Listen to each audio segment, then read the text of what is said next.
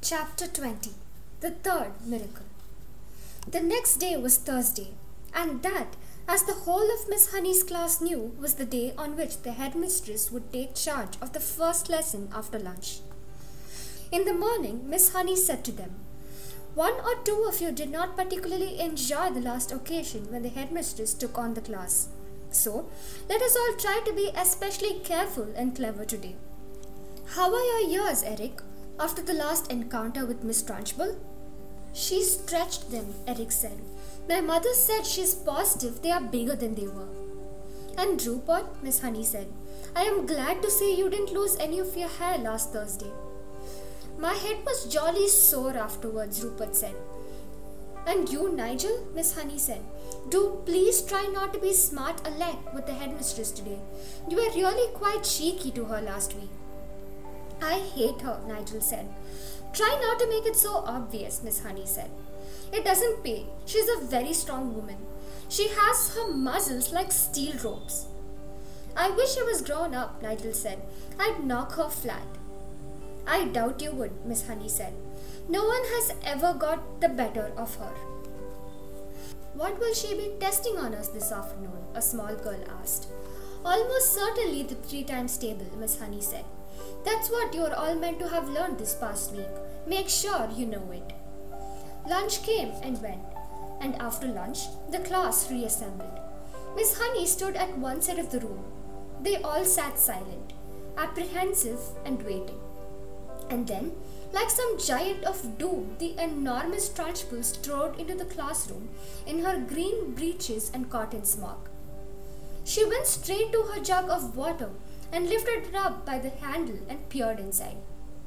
I am glad to see, she said, that there are no slimy creatures in my drinking water this time. If there had been, then something exceptionally unpleasant would have happened to every single member of this class. And that includes you, Miss Honey. The class remained silent and very tense. They had learned a bit about this tigress by now, and nobody was about to take any chances. Very well, boomed the Trunchbull. Let us see how well you know the three times table. Or to put it another way, let us see how badly Miss Honey has taught you the three times table. The Trunchbull was standing in front of the class, legs apart, hands on hips, scowling at Miss Honey, who stood silent on one side. Matilda, sitting motionless at her desk in the second row, was watching things very closely. You, the Trunchbull shouted pointing a finger the size of a rolling pin at a boy called Wilfred. Wilfred was on the extreme right of the front row. Stand up, you, she shouted at him. Wilfred stood up. Recite the three times table backwards, the Trunchbull barked. Backwards? stammered Wilfred. But I haven't learnt it backwards.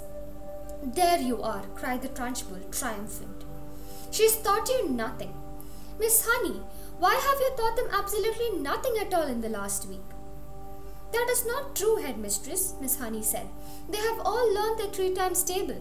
But I see no point in teaching it to them backwards. There is little point in teaching anything backwards. The whole object of life, headmistress, is to go forwards. Venture to ask whether even you, for example, can spell a single word like wrong backwards straight away. I very much doubt it. Don't you get impertinent with me, Miss Honey, the Trunchbull snapped. Then she turned back to the unfortunate Wilfred. Very well, boy, she said. Answer me this. I have seven apples, seven oranges, and seven bananas. How many pieces of fruit do I have altogether? Hurry up. Get on with it. Give me the answer. That's adding up, Wilfred cried. That isn't the three times table. You blithering idiot, shouted the Trunchbull. You festering gumboil. You flea bitten fungus. That is the three times table. You have three separate lots of fruits, and each lot has seven pieces. Three sevens are twenty-one. Can't you see that, you snapped in ball? I'll give you one more chance. I have eight coconuts, three monkey nuts, and three nutty little idiots like you. How many nuts do I have altogether? Answer me quickly. Poor Wilfred was properly flustered. Wait, he cried, please wait. I've got to add up eight coconuts and eight monkey nuts. He started counting on his fingers. You bursting blister, yelled the Trunchbull. You moth eaten maggot, that is not adding up. That is multiplication. The answer is 3 eighths. Or is it eight threes? What is the difference between 3 eighths and eight threes? Tell me that, you mangy little Wurzel, and look sharp about it. By now, Wilfred was far too frightened and bewildered to even speak. In two strides, the Trunchbull was beside him, and by some amazing gymnastic trick, it may have been judo or karate, she flipped the back of Wilfred's head with one of her feet so that the boy shot up off the ground and turned a somersault in the air. But halfway through the somersault, she caught him by an ankle and held him dangling upside down like a plucked chicken in a shop window. Eight threes, the Trunchbull shouted, swinging Wilfred from side to side by his ankle. Eight threes is the same as three eights, and three eights are twenty-four. Repeat that. At exactly that moment, Nigel, at the other end of the room, jumped to his feet and started pointing excitedly at the blackboard and screaming, The chalk, the chalk, look at the chalk, it's moving all on its own. So hysterical and shrill was Nigel's scream that everyone in the place, including the Trunchbull, looked up at the blackboard. And there, sure enough, a brand new piece of chalk was hovering near the grey black writing surface on the blackboard. It's writing something, screamed Nigel. The chalk is writing something. And indeed it was. A G A T H A, the chalk wrote. Agatha. What the blazes is this? yelled the Trunchbull. It had shaken her to see her own first name being written on that, on by an invisible hand. She dropped Wilfred onto the floor. Then she yelled at nobody in particular. Who's doing this? Who's writing it?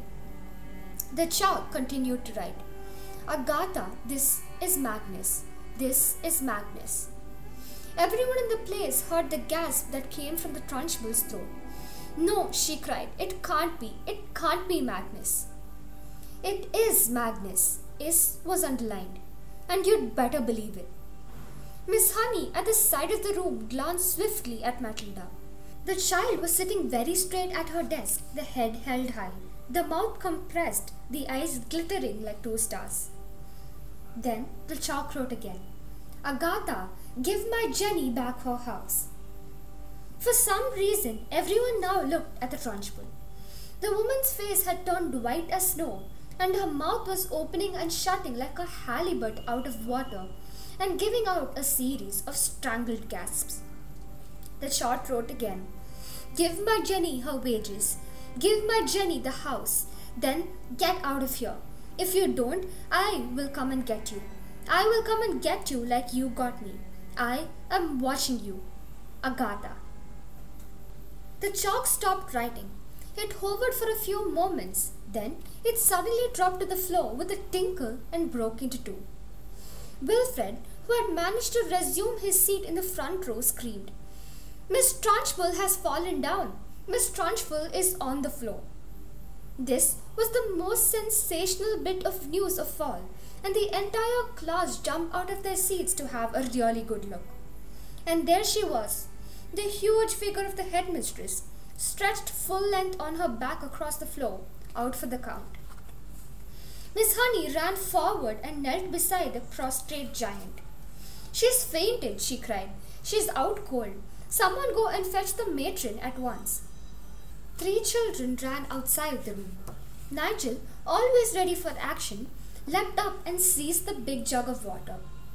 My father says cold water is the best way to wake someone who's fainted, he said. And with that, he tipped the entire contents of the jug over the Trunchbull's head. No one, not even Miss Honey, protested. As for Matilda, she continued to sit motionless at her desk. She was feeling curiously elated. She felt as though she had touched something that was not quite of this world, the highest point of the heavens, the farthest star. She had felt most wonderfully the powers surging up behind her eyes, gushing like a warm fluid inside her skull, and her eyes had become scorching hot, hotter than ever before and things had come bursting out of her eye sockets, and then the piece of chalk had lifted itself up and began to write. It seemed as though she had hardly done anything. It had all been so simple. The school matron, followed by five teachers, three women, and two men, came rushing into the room. By golly, somebody's floored her at last, cried off the men, grinning. Congratulations, Miss Honey. Who threw the wad over here? asked the matron. I did, Nigel said proudly. Good for you, another teacher said. Shall we get some more? Stop that, the matron said. We must carry her up to the sick room. It took all five teachers and the woman matron to lift the enormous woman and stagger her out of the room. Miss Honey said to the class, I think you'd all better go out to the playground and amuse yourself until the next lesson. Then she turned and walked over to the blackboard and carefully wiped all the chalk writing. The children began filling out the classroom. Matilda started to go with them, but as she passed Miss Honey, she paused and her twinkling eyes met the teacher's eyes, and Miss Honey ran forward and gave the tiny child a great big hug and a kiss.